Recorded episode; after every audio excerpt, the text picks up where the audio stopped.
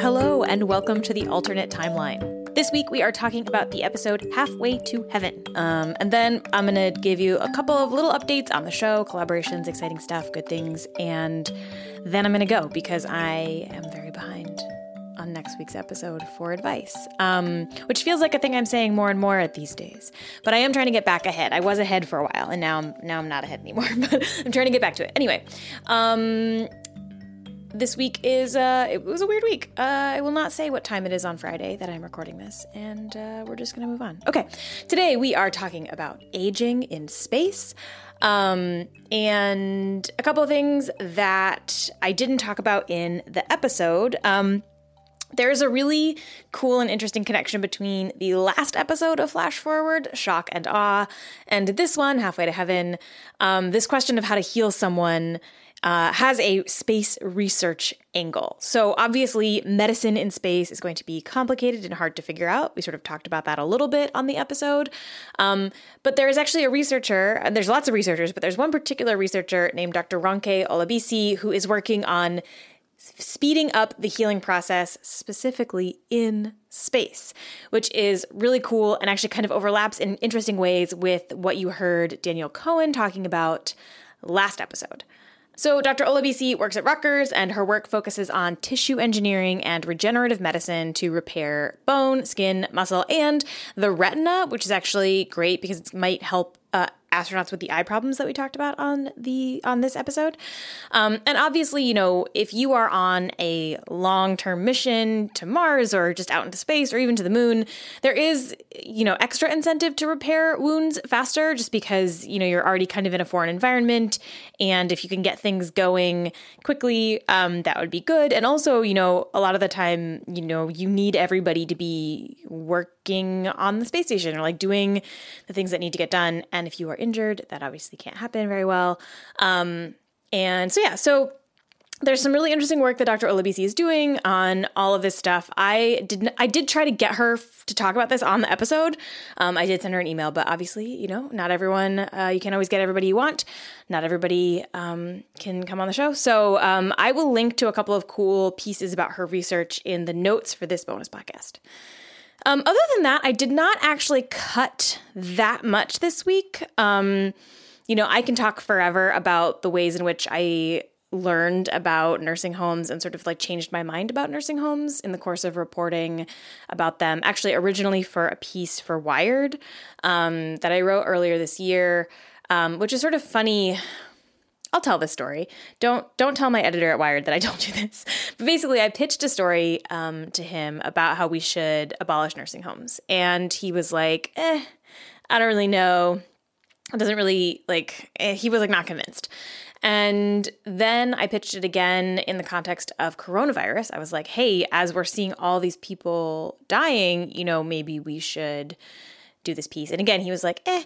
And then, but you know, with the with the coronavirus deaths, he was like, okay, why don't you write a draft? And so I wrote a draft, and then um, we sort of went back and forth on it a bunch. And at the beginning, he was like very hard to convince.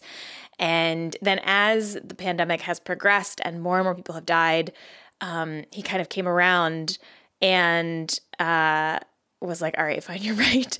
Um, and the the annoying thing about that though was that like we spent so long editing it and going back and forth um, that we wound up like we could have been like my piece could have been the first piece published to connect coronavirus and nursing home abolition in a big magazine, um, but it wound up not being the first because we wound up going back and forth so much. So as a journalist, it's like ah, I could have like I could have been been the first, but I um, I'm still glad I wrote it, and um, I do think I convinced my editor, which is good.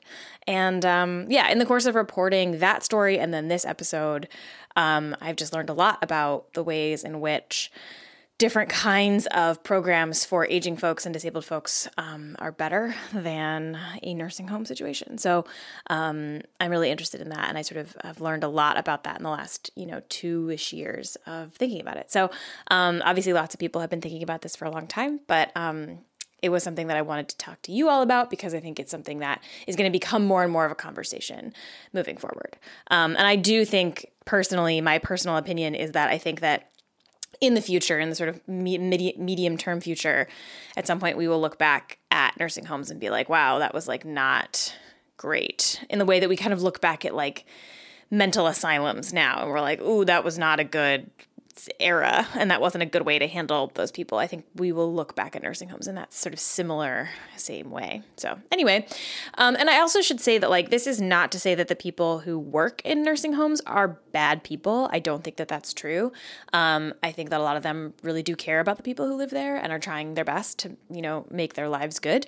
Um, it's more about the systems and the structures that exist uh, to create those places um, so, you know, I should say that, I guess. Maybe I should have said that in the episode. So far, no one's yelled at me, um, which is good. but sometimes people take things kind of personally. Um, okay.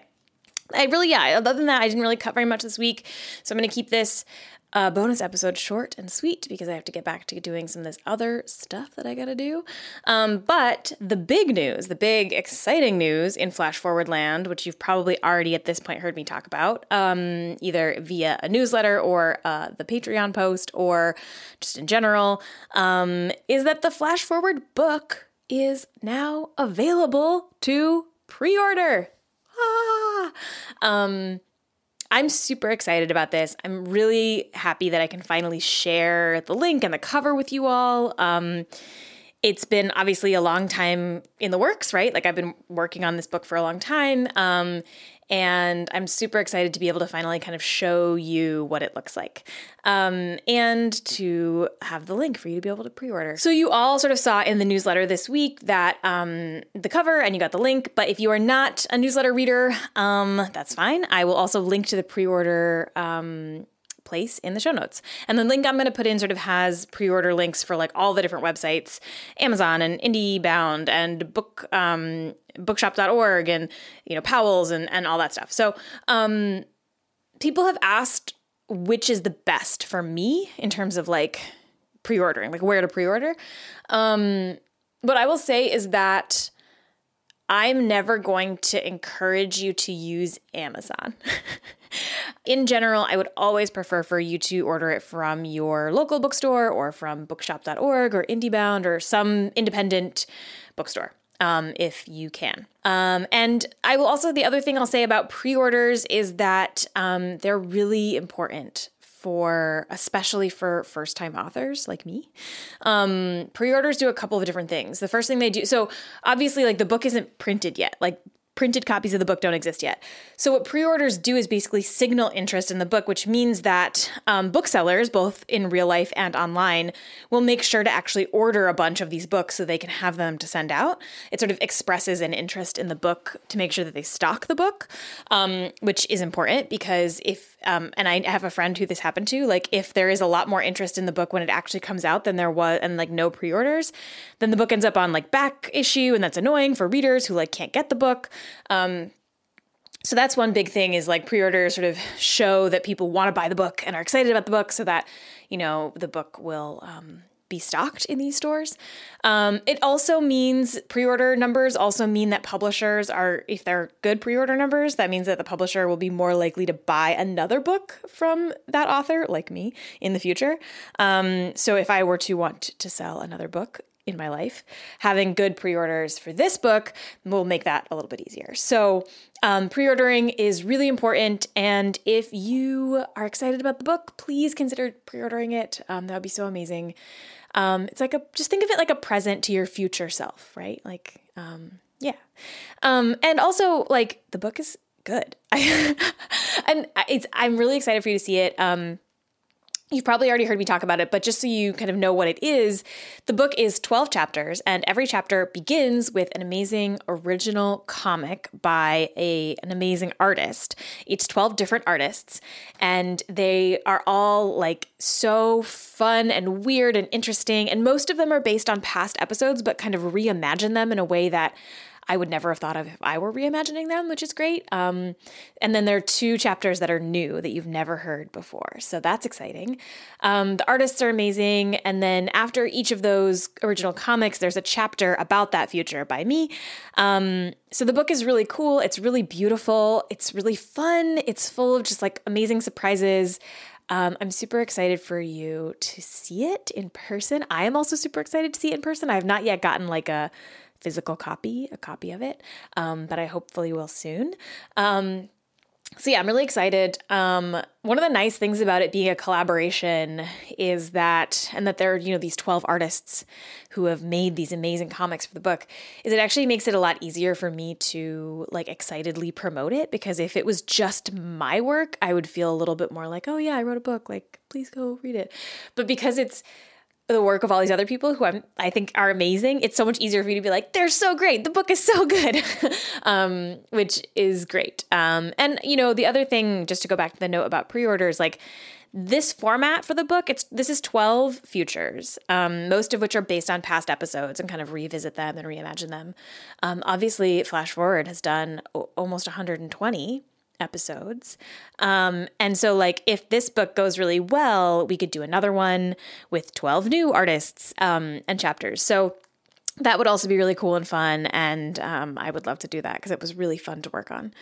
Um, a huge thank you to Matt Lubchansky and Sophie Goldstein, who kind of co edited the book with me and helped me wrangle everything and helped me kind of like get this whole thing together. Um, they are incredible and like made sure that everything is actually like done and all the assets are together and all the T's are crossed and I's are dotted and all that stuff. So they're great. Um, okay, yeah. So I will put a link to the pre-order in the show notes for this episode, and um, yes, I am very excited for you to see it. So uh, I hope I hope that you consider pre-ordering it for yourself, for a friend, both, whatever you want to do. um, I'm really excited, and I, I will be. I'm sure I'll be talking about this book. I mean, it doesn't come out until um, March 2021. So um, I will be talking about this book for the next like six months. But um, this is like the the key time. The pre-orders are the key time to kind of um, to get to get it to help help the show and help the book and help the future book. Um, okay, now on to some other updates. Um, I've got this really fun surprise for you. So I've mentioned that I've been working on this new show called Open World, which is a science fiction anthology about the future, and I am here now with a sneak preview of the show. So here's the trailer. Data log 03706. Hi, welcome to shop A46920. Emery's Everyday Skins. Are you looking for. NPC or person? Oh, uh, person. You can just call me Robot. I'm actually here looking for someone. This is what you think is the most important thing to do the night before we go down to the surface for the first time. They could be gone. This could be millions of years old. They could have been destroyed. That's so sad. This world doesn't need to be saved. That sounds like us. I know we can't go back, but I miss things feeling real. I think that we will experience countless changes as things get more dire. I guess it's just like this collective idea like if enough people take a stand against something, then something will happen, hopefully. I guess that's where the word hopefully comes in. I mean, I think right now hope is basically the only thing that's going to keep us from, you know, sliding into horrible depression and letting things get worse. So that's, you know, kind of useful there. I am not going to act as though my choices don't matter. I'm going to go ahead and act like all of it does matter. A better future is possible, and we're going to get there. Change will happen no matter what. We will still be okay. Enjoy your trip with Blue Orbit. Maya, open your eyes. You're missing it. Whoa! It looks like the sky is on fire. Open World, a new podcast about hope, the future, and what we can do to make things better. Coming to your ears and imaginations October 2020.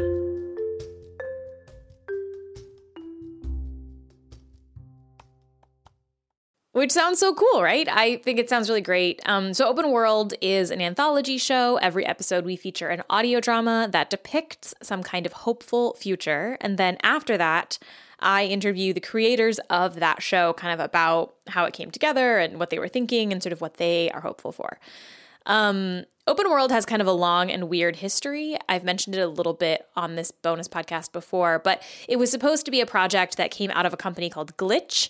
Um, but Glitch laid off all of their media people, uh, including the people working on this show. And so it was kind of up in the air for a while, uh, unclear what was going to happen. When they when the layoffs happened, the show was like 80% done. Um, and the lead producer, TK, on the show, um, Keisha Dutes, um, she negotiated with them and got the rights to the show to be able to finish it. So now we're finishing it. But it's a little weird because, like, a lot of the work and almost all the interviews that we did for the show happened pre pandemic. Um, happened pre wildfires, happened like before a lot of things. Before the, this year, before of 2020, really felt like truly a garbage fire in many ways. And so it was sort of interesting listening to these interviews where we're talking about like, what are you hopeful for? Why is hope important?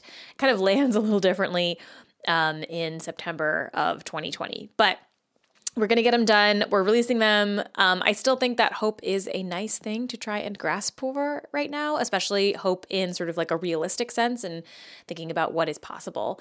You can go to openworldradio.com slash listen to subscribe to the show wherever you get your podcasts. I will also talk about this on the next episode of Flash Forward.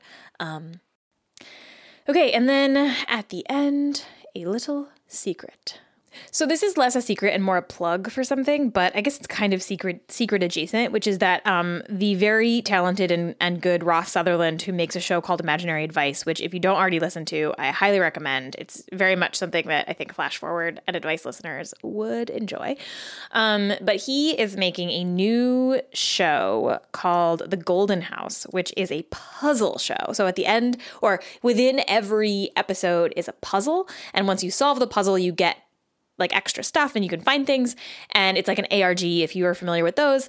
Um, and i've been playing it. I'm not very good at puzzles but i've been really enjoying it. And um, actually like i joined a discord server to like talk to people about this puzzle. So if you are interested if you like that kind of thing i highly recommend it. Um, and i if you do want the link to that puzzle uh, Discord, I can send it to you. Um, and uh, I, yeah, so check it out. I'll link to it in the show notes. Um, it's it's good and weird and very fun. So um, that I've been I've been puzzling over that. That's my secret.